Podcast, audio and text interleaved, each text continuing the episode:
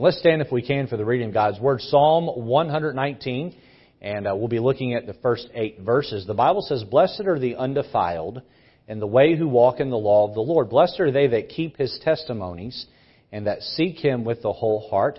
They also do no iniquity, they walk in his ways. Thou hast commanded us to keep thy precepts diligently. Oh, that my ways were directed to keep thy statutes. Then shall I not be ashamed. When I have respect unto all thy commandments, I will praise thee with uprightness of heart. When I shall have learned thy righteous judgments, I will keep thy statutes. O keep me not, or forsake me not utterly. We're going to look at a sermon tonight entitled this, The Keep Commandment. The Keep Commandment. You see that word keep uh, just littered throughout those first eight verses of Psalm 119 as I was reading through these verses, and I, my parents and home and, and church ministries I grew up in as a small child had me memorize the first 11 verses of the 119th Psalm. And uh, so I knew, knew the verses for a long time, but I came, came to that word keep. And I said, what does that even mean, to keep something? And boy, when I dove below the surface of that word keep, what I found was an ocean of just wonderful truth that I think tonight will help all of us to be able to guard, keep God's Word uh, far better. Let's pray tonight. Lord, help us as we unlock uh, some great truths from Scripture, as we do a Bible study, as we see many verses that will help open our eyes to what you intended for us, uh, Lord, when you gave us the Bible. It's so important that we not only hear God's Word, but Lord, that we're able to hold on to or keep God's Word. And so, Lord God, tonight, would you help us to set aside the distractions and the fatigue? I know many of the men who went to the camp out are tired, uh, still kind of catching their breath. And so, Lord, energize us. Lord, uh, help us to listen with zeal and passion this evening. Help me to preach the same way. Lord God, may you get the glory and praise and all that's said and done. In Jesus' name we pray. Amen. You may be seated. Well, maybe you've heard the phrase, finders keepers losers weepers. Are you familiar with that phrase? Did you use that phrase when you were a little kid? I hope you quit using it at some point in your life, alright? Finders, keepers, losers, weepers. This is the idea that if you lost it and I found it, it's mine and it's no longer yours. And if you don't like it, you can go somewhere else and pout about it because I don't care. You dropped a hundred dollar bill in the church parking lot and I came behind you and put it in my pocket well, tough luck for you. Finders, keepers, losers, weepers. Usually this is a funny phrase that's used in jest with a friend. Now all throughout scripture we are told to keep those things that are valuable or precious. What are some things that you work hard to keep? Um, maybe you have a firebox in your home where uh, you keep documents that you don't want destroyed if your home is destroyed. And that's a good thing to have, right? Uh, that way, if you have to run out the door during a fire or you come home and your home is burned down or been flooded, those documents have been kept safe. And uh, maybe you have a piece of furniture that is a family heirloom uh, that carries with it great sentimental value. And Yes, it's got velvet cushion on it, and yes, it is as old as, you know, your great great grandmother, but that's the point. And, uh, yes, uh, you want to hold on to that. You want to keep it because it has great sentimental value to you. Uh, maybe you have a safety deposit box down at the bank where you keep high-end jewelry or other valuable assets. When we think of those things that we want to hold on to or keep, we often think of the tangible, the tangible physical objects that we can hold or touch or see. But what about the intangible? What about those things that will carry us through life and help us to maintain great relationships both with God and our fellow man? Are you capable of keeping those intangible things from beginning to end of life throughout your adult life through the trials and hardships of life? Uh, not just the flood that comes rushing through your home, but the flood of problems that comes rushing through your life and wrecks you emotionally. And not just the fire of uh, a home that's destroyed, but the firestorms of problems of being fired or laid off or bankruptcy or uh, betrayal or neglect, the firestorms that would burn down the essence of who you are, are you able to keep and hold on to those intangible truths, those intangible values that would carry you through life, the word keep is a rich word in scripture. And as we will see this evening, God has some wonderful truths in store for each of us if we'll open up our hearts and let the word of God move. Alright, so we're going to look at four main thoughts this evening as we consider this sermon title, The Keep Commandment. Alright, point number one, let's look at keep defined. Keep defined. Please take notes. This will be one you'll want to hold on to and uh, refer back to as you go through your Christian life. Look with me at verse number 2 of Psalm 119. It says, Blessed are they that keep his testimonies and that seek him with the whole heart. Look down at verse number 4. Psalm 119 verse 4.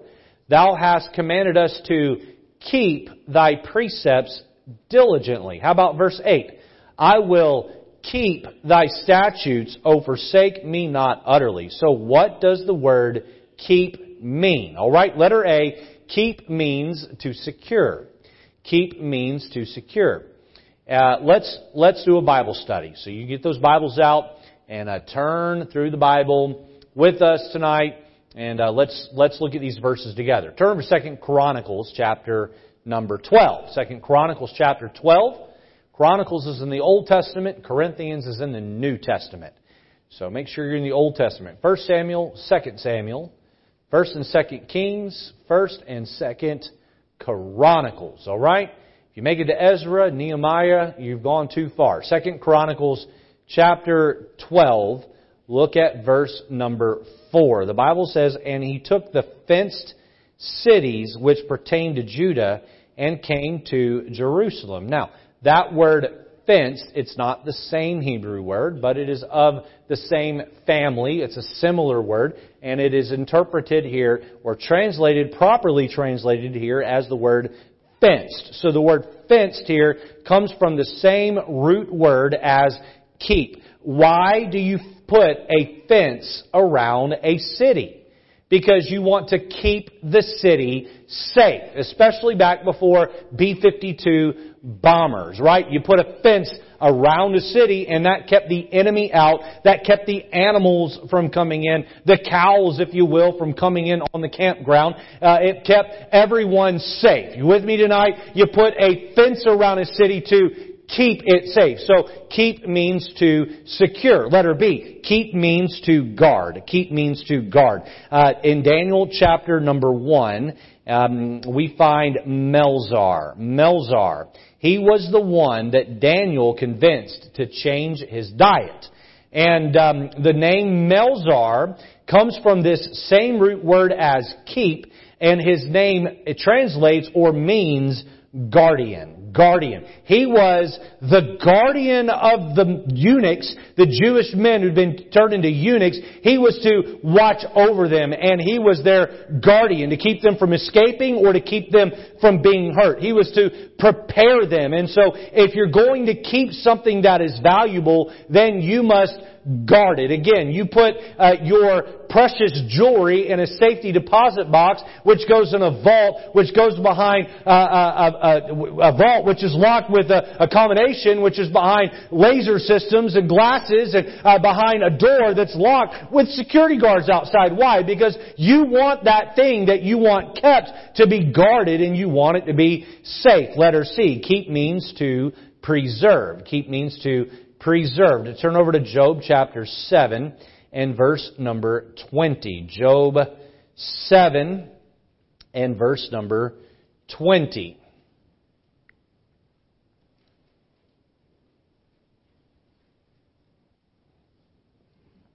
Just this little uh, thought on Pastor. Sometimes I like to take you in my study and show you how I do Bible studies. Um, there are people who've put together concordances and, and whatnot that try to tell you what a Greek or Hebrew word means. I find those to be pretty useless. I don't care about those.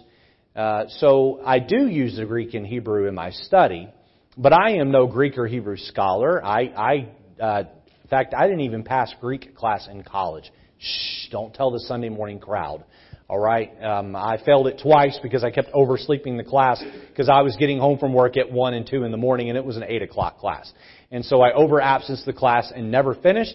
And uh, here's something I don't know that I've ever shared with the church before. I changed my degree from pastoral to assistant pastoral, and the only difference between the two is the assistant pastoral did not require Greek.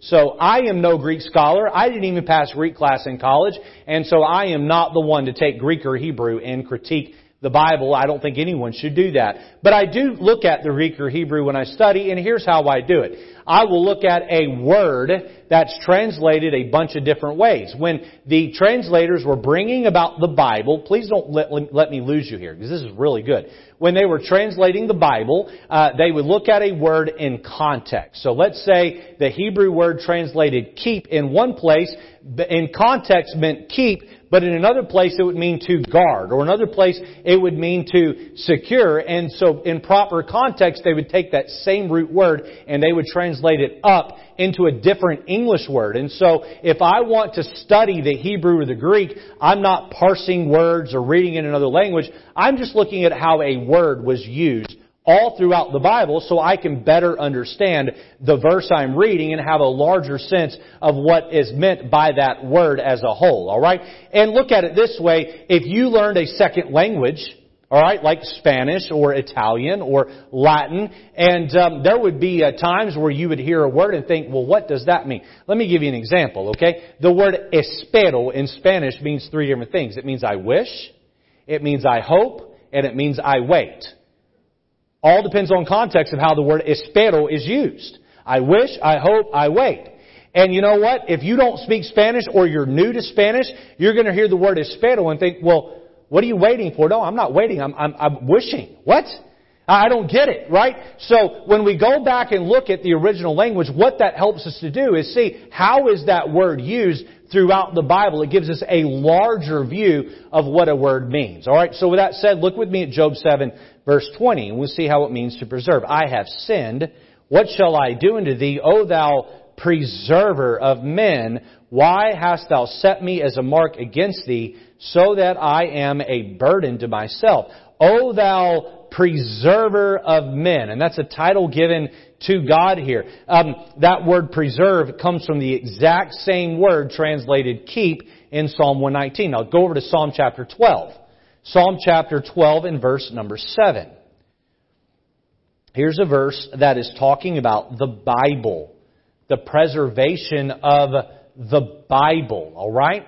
And look with me at Psalm chapter 12 and look at verse number 7. Speaking about the words of God, how that they'll exist forever, um, verse 6, or rather verse 7, the Bible says here, the psalmist is saying about the Lord, Thou shalt keep them, there's that word keep, O Lord, Thou shalt preserve them from this generation forever. Now the word keep and preserve in the Hebrew are the exact same word. Once the word keep is chosen, later in the verse, the word preserve is chosen. So again, the same root word as we find in Psalm 119 with keep, keep, keep. In Job, we find the word used to describe who God is. He's a keeper. He's a preserver. And in Psalm 19, or rather Psalm 12, we are told that God has promised to keep or preserve His Word forever. So we see that keep means to secure, it means to guard, it means to preserve. Letter D, notice, keep means to watch. Keep means to watch. Turn over to 2 Kings chapter number 17. Again, this is more of a Bible study at this point. We'll get into preaching a little bit later, but we're laying the groundwork.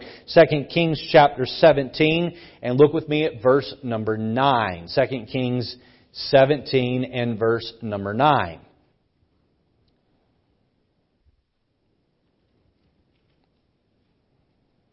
The Bible says, And the children of Israel did secretly those things that were not right against the Lord their God.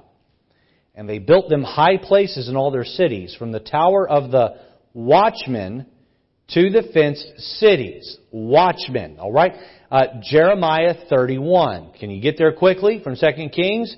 You got to skip past Psalm, skip past uh, uh, Isaiah, get past the book of Isaiah. The very next book is Jeremiah. Isaiah, Jeremiah. Jeremiah chapter 31. Get there quickly. Look with me at verse number 6. So we see here that they're not doing right, so they no longer can trust the Lord in 2 Kings 17, and so they build watchtowers. They're going to watch over their own city since they can no longer expect God to watch over their cities. Uh, so we see the word watchman there in 2 Kings 17. How about Jeremiah 31 verse 6? The Bible says, For there shall be a day that the watchman upon the Mount Ephraim shall cry, Arise ye, and let us go to Zion unto the Lord our God. So think about a watchtower. Think about a watchtower. What is the purpose of a watchtower? Picture a man up in a watchtower. He's on an elevated plane. He's got one of those uh, uh, seeing devices, the really long ones. What do you call that? Is it a telescope? What's that? binocular, telescope, one of those things you're looking through, you know, where on the other end the guy's eye looks like four times bigger than it actually is. At least in the cartoons, that's what it looks like, right? A spyglass, alright? He's looking at it. What's he doing? He's looking for any enemy that could be coming from a long ways away. Why? He's doing his part to keep the city safe. If there is an enemy approaching, they want max amount of time available to get things ready in order to protect a secure, guard, keep the city safe. And so we see keep described or keep defined. Letter number two, rather, notice keep detailed. Keep detailed. Go back with me to Psalm 119. Alright? Let's get the details here. Keep detailed. Psalm 119, look at verse number 2.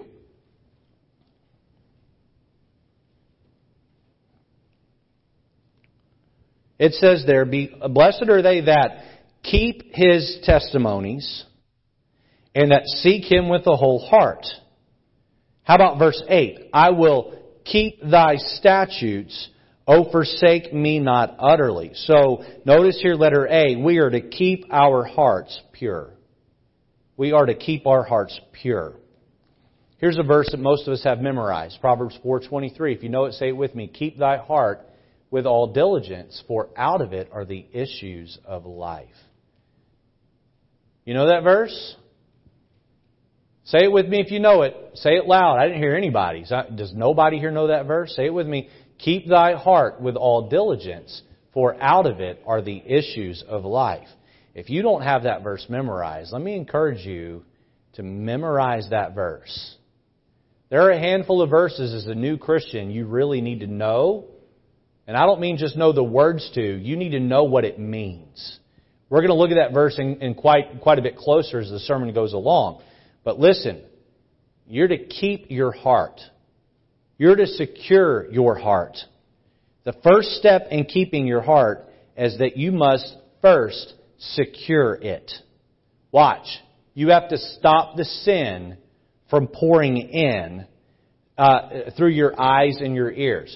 Where, what are the gates to your heart? All right, I want you to imagine that you live in the Old Testament era, and there are uh, cities that you live in one of these cities, and it's a large city, and it has a gate around. And all of a sudden, you start seeing all these murders happen throughout your large city, and you find out that the people who are committing the murders are visitors coming from the outside. You know what you would say? You'd say someone needs to uh, watch the gate and see the strangers that are coming into our town. Someone needs to secure the city. Secure the city. And you know what? The gates to your heart are your eyes and your ears. What you look at and what you listen to uh, uh, determine who you are down inside. And if you're going to let sin come pouring in through your eye, eye gates and through your ear gates, then you're going to have a problem on the inside. You cannot have a pure heart if you have impure things coming in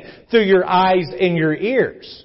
Somebody says, well, I can, I can look at whatever I want to look at on my phone or on my television screen and it won't affect me. And I'm going to tell you right now, that's wrong. Garbage in, garbage out, and we eat spiritually with our eyes and our ears. And you know what? If you're putting garbage in your eyeballs, then you're going to have garbage in your heart.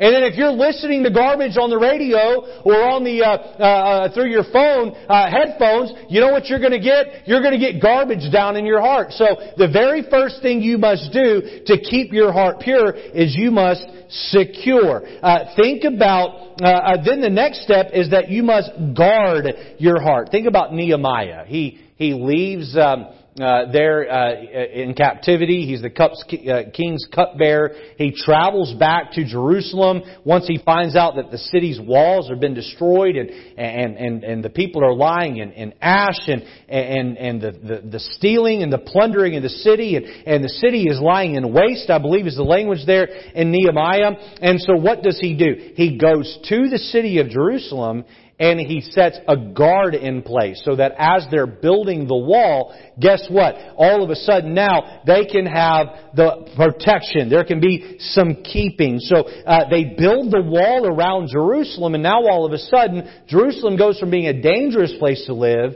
to being a safe place to live. Have you ever been living in a place where you felt like you couldn't walk around outside after a certain hour because you thought somebody might get you or grab you? And then you go on a vacation and you go out in the middle of woods. Maybe that's not the best example because a bear might get you, right? Uh, but you go on vacation and now you're in a much, much nicer part of town where crime is low. And now you can, you and your husband can go out on a walk, ladies, uh, late at night without any concern of anybody grabbing you. And you know what? When you guard your heart, all of a sudden you have protection from sin. But not only are we to secure our hearts, and not only are we to guard our hearts, we're to preserve our hearts. Nehemiah had to have a plan to maintain the wall. Listen, it wasn't good enough that they had built the wall. He had to have a plan to make sure the wall stood strong.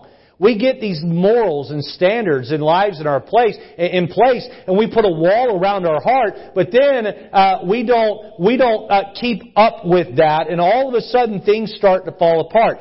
Um, uh, how many of you here have ever been in the housing market and you've gone house shopping? Raise your hand, even if it's been a long time ago. How many of you here are in the uh, know the housing market? Brother Josh back here, he lives in the housing market, right? And uh, this might not quite be exactly what you do because you, you buy houses to fix and and, um, and rent or flip. But um, uh, some houses, if you've done this long enough, you know just going around and looking at different houses. Some houses have been well kept. Other houses are just falling apart. We uh, we were looking when we were looking to buy our first home. We had um, we had uh, an offer accepted on a home in West Haven, about three blocks from the beach. They had accepted the offer. We sent over our inspector, and he got down into the foundation and found a bunch of problems. Uh, because, and here's why the foundation wasn't right. They had a broken gutter for years. They left unfixed, and water run down the house and begin to affect the foundation. And they didn't keep up with the home. They didn't keep the home. They didn't preserve the home. And now all of a sudden, that home was not worth anything. It would have been thousands of dollars to fix the foundation. So we backed out of the contract and we didn't buy. Um, a lot of Christians, that's your problem. You built a wall at one point. You had protections in place, but you've not kept them. Uh, then the next step with uh, having keeping our hearts pure is that we must place a watchtower in the t- a watchman in the tower of our hearts. Now listen. Why is it important that you're faithful to church? Because the pastor is one of the people in the watchtower who stands up and says, Thus saith the Lord, Thou shalt and thou shalt not. Here are the sins of omission. Here are the sins of commission. And you need to do what's right. And you know what the pastor does? He looks you in the white of your eye, or it looks you in the eyeball, and he says, you're not doing this. You're not doing that. Hey, where are you? Where have you been? The pastor's meant to be a watchman. If you're here and you have parents, uh, your parents, whether you're grown or not, you have parents that are alive, your parents are meant to be a watchman. They see things in your life and they know and they can call you on it. And you should surround yourself by people who help look out for what's good for you because you want to keep your heart pure. How about Proverbs chapter 22 and verse 6? One of my favorite verses in the book of Proverbs. The prudent man foreseeth the evil and hideth himself, but the simple pass on and are punished. We must keep our hearts pure. I want you to imagine that you came home tonight and you walked, you pulled in your driveway, and there were drug dealers sitting on your front porch. You'd say, Well, what are you doing here? You get out. And they'd say, Well, you don't have a no trespassing sign anywhere. And so you put a no trespassing sign up. And you know what? The next time you pull up, they run off. And you're not able to get a good enough description to give to the police. You call the police, and the police don't do anything about it. And you think, well, I've got to do something. I don't want drug dealers on my front porch. Right? You say, well, not in my neighborhood, but follow my example here. Follow my illustration here. So you know what you do? You go out and you buy a fence. And you put a fence around the perimeter of your home. Listen to me. This is going to really help somebody. You know what? That thief, or rather that drug dealer, hasn't hurt your property on the front porch, but he is way too close for comfort. When you put that fence at the edge of your property, you know what you're saying? This is as close as I want you to come. Now, someone walks by and says, I don't like that fence right there. You know what you'd say? Tough. It's my property. Stay away. But you know what? That fence is only good if you, if you keep up with it, if you keep it nice, you make sure it stays strong and it's not going to break. Maybe even stick a dog in the front yard. You get a Doberman and you stick him in the front yard. Now nobody's going to come in, in your yard. Even your friends probably aren't going to come in your yard, right? But you have that there. And you know what? Uh, you, you got to do there. You got to make sure that that fence stays strong. Now, somebody here tonight says, I have a problem with this sin. It's a temptation in my life. Instead of letting the sin live right up against the front door of your heart, how about you put a fence a little bit out and say, I'm going to keep that sin at bay. And I'm not going to let that sit right at the door of my heart. Maybe some of you men in here have a lust problem and you look at things that you shouldn't and uh, there's a constant temptation there uh, with that phone. Maybe you do some things to move the fence out a little bit to keep that sin from being right at the door of your heart. Maybe some of you ladies here are reading some things online that are steamy and create lust in its own way. Maybe you need to put a fence out a little bit ways in order to protect your heart. Hey, maybe some of you here have some words in your vocabulary that need to go that bring about a heart that's impure. Maybe what some of you need do is you need to change your television habits and change your friends and put a fence out a little ways and say, I'm not going to let them right up against the door of my heart because that just brings too much temptation. You see, if you're going to keep your heart pure, you're going to have to put some fences in place in order to make sure that you have secured your heart and you're guarding your heart and you're preserving your heart. And then you need to put some watchmen up in the watchtower who can put their finger in your face and say, what you're doing's not right and you need to make a change. They might be a little more loving than that, but somebody in your life needs to have full permission to get in your face and be personal when you're stepping out of bounds. So to keep, listen, we're talking about keep detailed here, and we're talking about keeping our heart pure. Letter B, notice, we must keep God's Word personal. We must keep God's Word personal. Psalm 119, 119, go back there with me. Psalm 119, and look with me at verse number 2. Look at verse number 2. It says, Blessed are they that keep His testimonies. Keep his testimonies. You know what the testimonies are? Those are all of the accounts through Scripture of right doing and right living where things come out great. If I were to say, who has a testimony tonight? And uh, you'd raise your hand and you'd say, uh, you'd give a, an anecdotal story of something great God's been doing in your life. You would share a personal story. And you know what the Bible is? The Bible is full of the testimonies of those who did it the right way and the wrong way and the truth of how those things turned out. We need to keep those testimonies. Now look at how else uh, these uh, uh, wonderful truths in the Bible are described. Look with me at verse 1. Let's read down through verse 8, and we're going to put the emphasis here on all of these uh, uh, the, these uh, uh, uh, synonyms or the kin to the word testimonies. Look at verse one. Blessed are the undefiled in the way who walk. Look here in the law of the Lord. Blessed are they that keep His testimonies and that seek Him with all heart. They also do no iniquity. They walk in His ways. Thou hast commanded us to keep Thy precepts diligently, oh, that my ways were directed to keep thy statutes. Uh, then shall I not be ashamed when I have respect unto all thy commandments. I will praise thee with uprightness of heart when I shall have learned thy righteous judgments. Verse 8, I will keep thy statutes. Oh, forsake me not utterly. What is it that we're supposed to be guarding? I want you to view your heart like a city. View your heart like a giant city. You are to get the evil or the sin out of the city. Alright? I want everyone right now to do some inventory where you're at.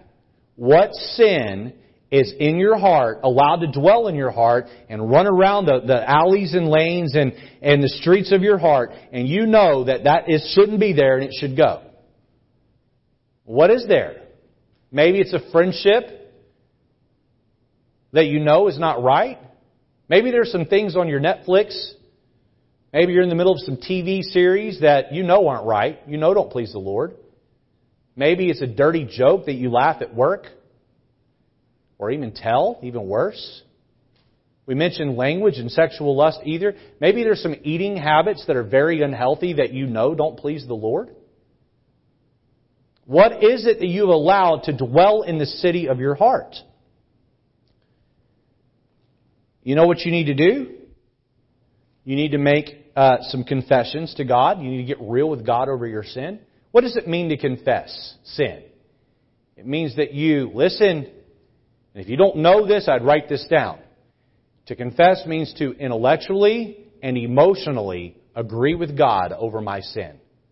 To intellectually and emotionally agree with God over my sin. This isn't a, yeah, I know I shouldn't have said that, but Lord, I'm sorry. It's, it's, it's much deeper than just an intellectual acknowledgement. You know what was required for you to honestly confess your sin? A deep humility a deep humility. Listen, I'm going to tell you, pride is a major problem in many of our hearts. We have to own up when we've done wrong. We have to confess when we've done wrong. We have to tell God emotionally, I'm as broken over my sin as I think you might be. You know what happens when you truly confess sin? You begin to make some changes so you won't repeat it. There have been times in my life where I have let people down. And I can see the disappointment on their face. And you know what? I beat myself up hard over those times. And here's what I say to myself that will never happen again. I will never, ever, ever let someone down like that again. And you know what I do? I make changes in my life to make sure that that will not be repeated. I think about a large city that has a crime problem. And they voted in a new mayor who claims he's going to be tough on crime.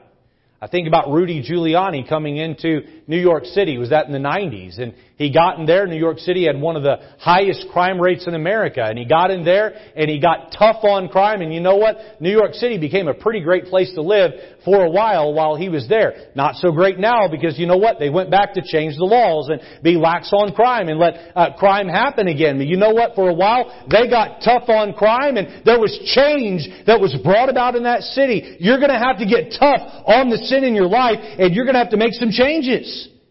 You're going to have to put a fence around the perimeter of your city. How do you do that? You do that through accountability.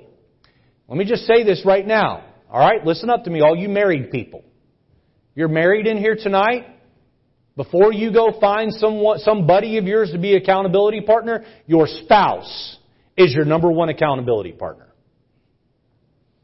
And spouses, if your um, husband or wife comes to you with a sin struggle, that is not them handing you a club to beat you over the, beat them over the head. Don't you beat your spouse over the head because they've come and opened up and, and, and laid bare their struggle with you. It might hurt your feelings that they struggle with a sin. You need to make sure that you handle that very carefully and you manage them very carefully. You can't handle them carefully, I'm going to tell you what's going to happen. They're going to shut down and quit telling you about the sin in their life because they don't want to just be beat down every time they come to you with a problem. But all of us need an accountability partner. Everybody. Everybody needs someone to be able to look them in the white of the eyes and say, what have you been up to? You know what that means though? That means that you are going to have to tell someone about the great struggle in your life and you're going to have to be honest with them every time they question you on it. That's important. I've done a lot of counseling in my years, and I'm going to tell you right now, I've never once seen somebody overcome sin who did not have somebody to hold them accountable. You say, is accountability in the Bible? Um, I think you can find some stories in the Bible where people hold other people accountable. But I'm speaking from practical experience right here. If you want to uh, uh, keep uh, your heart pure, you're going to need someone to hold you accountable. Do not lie to the people in your life who love you and are trying to help you. You say, well, I didn't tell them a lie with my mouth. Yeah, but you hide text messages and, and, and you share secrets with other people and say, well, don't tell such and such I said and, and, and don't let them know. And, and we're living double lifestyles. We're living triple lifestyles. When we're with one set of friends, we use one type of language and, and, and we talk about one set of things. And, and then when we get around another set of friends, we change altogether because we know that would be offensive. And then yet again we change. And God says, listen, you need someone you can look in the eye and that will hold you accountable and you will be honest. Well, let me back up. God may not say that, but Pastor Lejeune preaches very clear, you need accountability. And I think that example, those principles can be very much taken from the Word of God. And what are, what is the law of the Lord? What is His testimonies? What are His precepts? What are His statutes? What are His commandments? What are His righteous judgments? That's this right here. That's the precious Word of God. And when you learn to keep this deep down in here, oh, something amazing happens. You are to put the best thing inside of your city. What is that? That's the Bible. All right, ready? Listening? You cannot keep your heart pure if you do not daily read your Bible. Can't do it. You won't do it. Daily read your Bible. You know what? You have to put the best thing in your city if you're going to keep that city safe.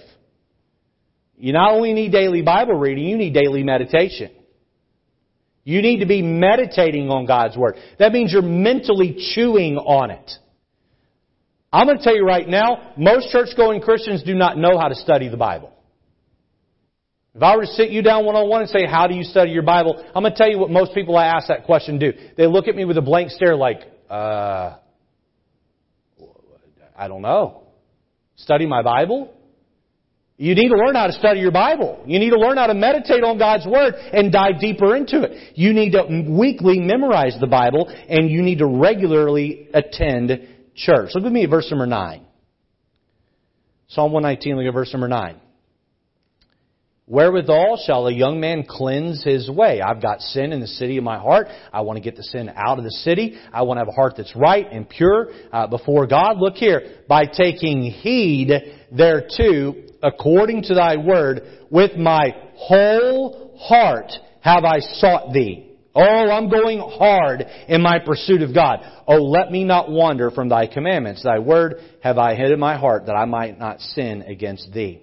So we see keep detail. Back to that accountability thing, God just brought a verse to my mind here. How about the verse that talks about a twofold cord and a threefold cord?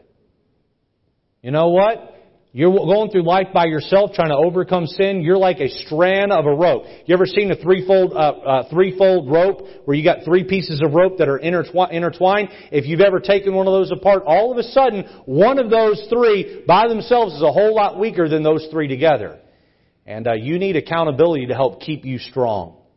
We see keep defined and then we see keep detailed. Let me give you number three. Keeps difficulty. Keeps difficulty.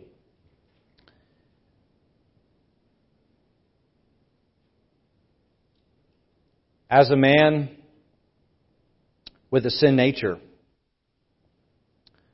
I know very much what it's like to have the tension of sin within me and lose. I know what it's like to want to do right and then wake up in the morning very defeated because the day before I had wanted to do right, but I had done wrong. I know what it's like to have the enemy climb over the wall and conquer me. I know what it's like for my wall to come crumbling down and for me to have ignored every voice in that watchtower. How does that happen? Why does that happen? Letter A, notice the battle from within. Matthew chapter 26. In fact, if you would turn over to Romans chapter 7. Romans chapter 7 in your Bibles. Let me read for you what Jesus said in Matthew 26 to Peter, James, and John there on um, uh, there in Gethsemane.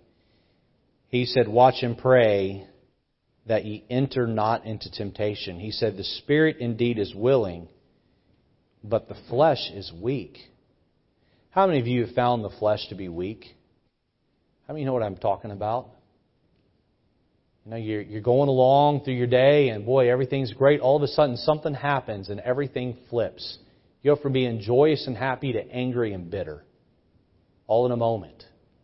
You're going along and you're praising the Lord, and the next thing you know, complaints and cursings are coming out of your mouth. Look at Romans 7, look at verse 14. For we know that the law is spiritual, Paul says, but I am carnal. I am carnal, sold under sin. For that which I do, I allow not. For what I would, verse number 15 here, for what I would, that do I not. But what I hate, that do I. If then I do that which I would not, I consent under the law that it is good. You know what he's saying here? He's like, when I'm spiritual, boy, I'm able to do the right things and avoid the wrong things. But then when I get carnal, all of those things that I hate, I end up doing. All of those things that uh, I love, that are right, I end up neglecting. Look down at verse 18. Paul says this, For I know that in me, and to be clear, that is in my flesh, that is in my flesh, dwelleth no good thing. He said, As long as I've got this flesh to battle against, I understand that there's no good thing about my flesh. As a man who's getting ready to turn 40 in just a few months, let me tell you what I've learned through almost four decades of life. If my flesh wants it, may not be wrong. But even if it's not wrong, the motives of why I want it very well may be wrong. I am highly suspicious of anything my flesh wants. Anything.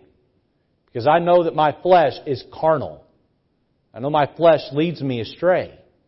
I know my flesh makes keeping truth and purity difficult we not only see the battle from within, let her be notice the battle from without. Turn over to 1 Thessalonians chapter 3. 1 Thessalonians chapter 3.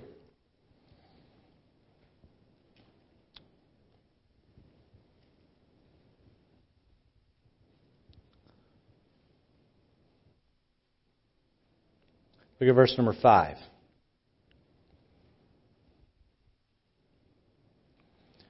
Paul says, for this cause, when I could no longer forbear, I sent to know your faith, lest by some means the tempter have tempted you and our labor be in vain. Paul had established the church of Thessalonica under much persecution. He was run out of town by a rented mob. Uh, he was uh, uh, forced to escape. They held on to the man, I think his name was Jason, who attempted to uh, help him and, and held him in contempt and, and, and tried to hold him in prison.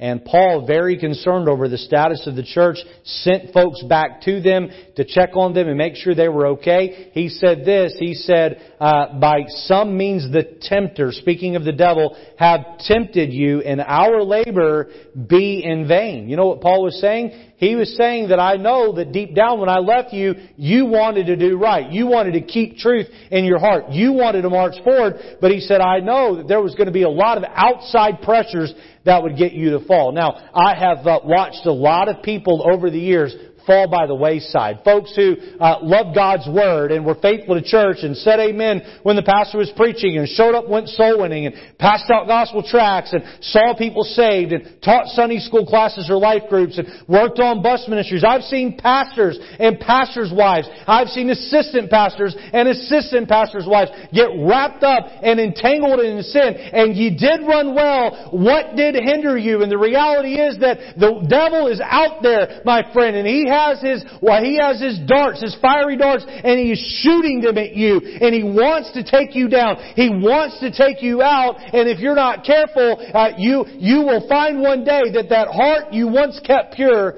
is defiled. How does he do it? Well, he uses the same bag of tricks on all of us. He uses the world. Christians are so infatuated with pop culture. They know the music of the world. They know the musical artist of the world. Uh, they, they tune in and watch the movies that the world churns out over and over and over again. They go to church and they talk about the Bible and then they go home and they take filth produced by people that hate God and hate you and you give them your money in order to be entertained. And then we wonder why we struggle to do right. We wonder why. Because the devil is assaulting you through the world and its culture. How else does he go about it? Through friends. Through friends. Oh, we, we need to be very careful how we choose our friends. Not everyone who wants to be your friend should be your friend. There are friends out, people out there that would be my friend, and you know what I have to do? I have to limit how much I'm around them. Sometimes I go down and get my hair cut, and there are guys sitting in the barber chair there, and uh, they get talking to me, and I get talking to them, and you know what? I start hearing coming out of their mouth all kinds of language and things that aren't right, and I'm friendly while I'm sitting in that barber chair, and I'm doing my best to influence them, but you know what? I know that if I were to get out of that chair and leave with them and go somewhere, we'd probably end up in a bar. And I know that if I go to that bar, I may not get a beer, but you know what? They probably are. And if I went back with them a second time and a third time and a fourth time, eventually I'm going to have a beer in front of me too. Because I've allowed my friends, my new friends, to lead me down the wrong path. So you know what I have to do when I'm sitting in that barber chair? I have to show them the love of Jesus and be friendly. But I have to get out and say, you know what? Have a good day. I got things to do. You need to learn where to draw those lines. Some of you in here tonight, I know this for a fact, some of you in here tonight have some friends and you get home, you need to make a decision that you're not going to be rude to them, but you're going to cut them off. Because they're not good for you. And you say, Pastor, I just can't do right. Pastor, I struggle with this. Pastor, I struggle with that. And I, I just can't seem to grow anymore in the Lord. You need to look real close and hard how the world uh, is, is, is, is tainting you and how your friends are coming after you. The battle from without. The devil never stops coming after you. We understand that it can be difficult to do right. Let's look lastly, number four, it keeps diligence. Psalm 119, look at me at verse number four. Psalm 119 and verse 4. It says here, Thou hast commanded us to keep thy precepts. Here's an interesting adverb. Diligently. Diligently. How about this? How about, instead of us trying to quote it, how about all of us turn over to Proverbs 4? Can you do that for me? Proverbs 4. I have three concluding uh, um, thoughts after we get done with this. So uh, don't uh, don't close your Bibles yet. All right. Well, we're going to move quickly through them, but I'm going to give you an action plan when you leave here. Turn over to Proverbs 4 and look at verse 23. And if you don't have this verse memorized, please underline it and work on memorizing it this week. Proverbs 4, look at verse 23. Keep, read it with me, ready? Keep thy heart with all diligence, for out of it are the issues of life. Diligence. In fact, there are seven times in the Bible where God directly links the words keep and diligence together. Seven times in Scripture. Keep and diligent. I want you to imagine that you took your most prized possession and you said to me, Pastor Lejeune, I'm going away on a trip. Can you please make sure this stays safe? You know what? You would want me to diligently watch it, not leave it on my front lawn with a for free sign on it, right? You'd want me to really keep, keep an eye on that. You'd want me to be very careful with that.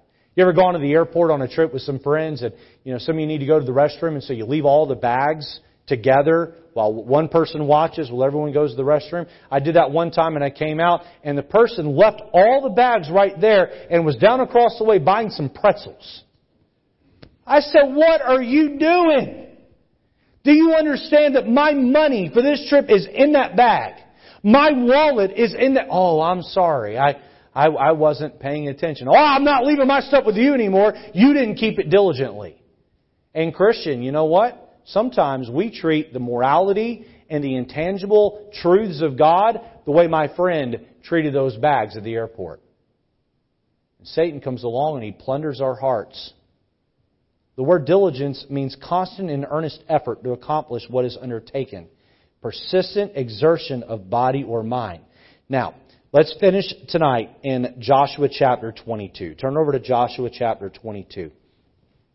We're going to finish that uh, this with looking at one verse and see how this keep idea plays out in three ways. All right. So, are these going to be on the screen, Brother Joe?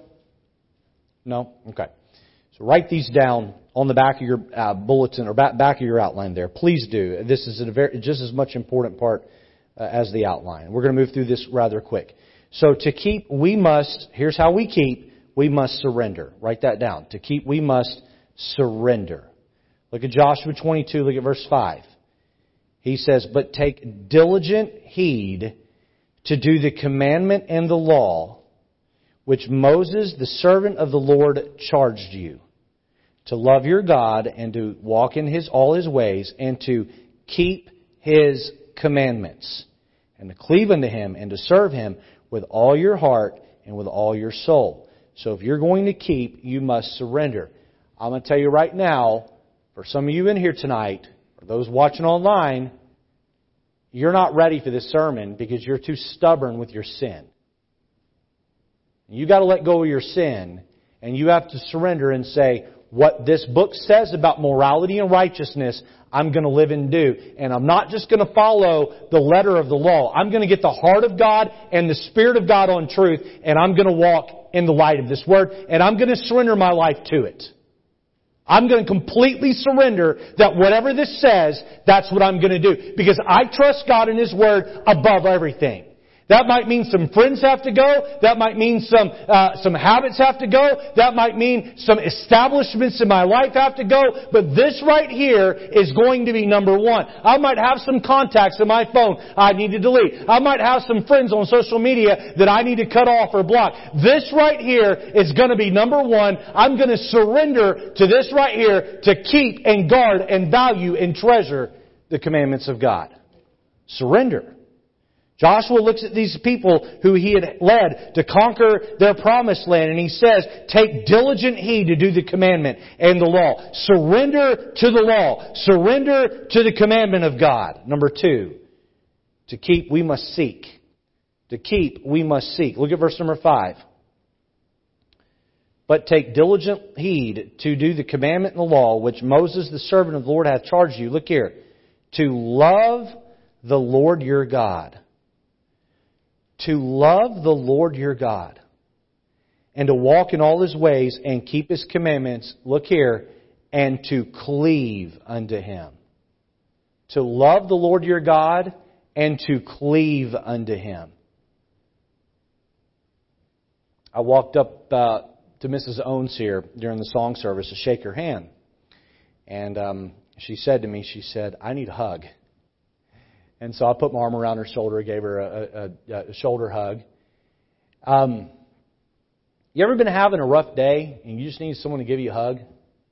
I know some of you in here don't like hugs. All right, you just it makes you makes you uncomfortable. But everybody here has had that time in their life where you needed your mom to give you a hug, maybe when you're little, you were having a tough time. You know what I love?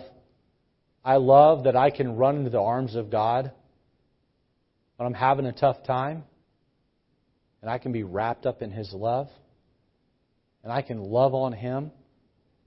I woke up this morning about 5:45. I'm laying in bed, wide awake, thinking about everything that's going to happen today. I rolled over to my left and I'm looking out my bedroom window. I just began to pray. I began to pray and tell the Lord how much I loved Him. I began to thank Him that He's called me to get to preach one of the greatest places on planet Earth. I get to be involved in church work and help people and love people. And I just spent time sitting in the lap of God this morning, loving on Him. And you know what? It's a whole lot easier for you to say no to sin when you're sitting in the lap of God, loving Him and cleaving to Him.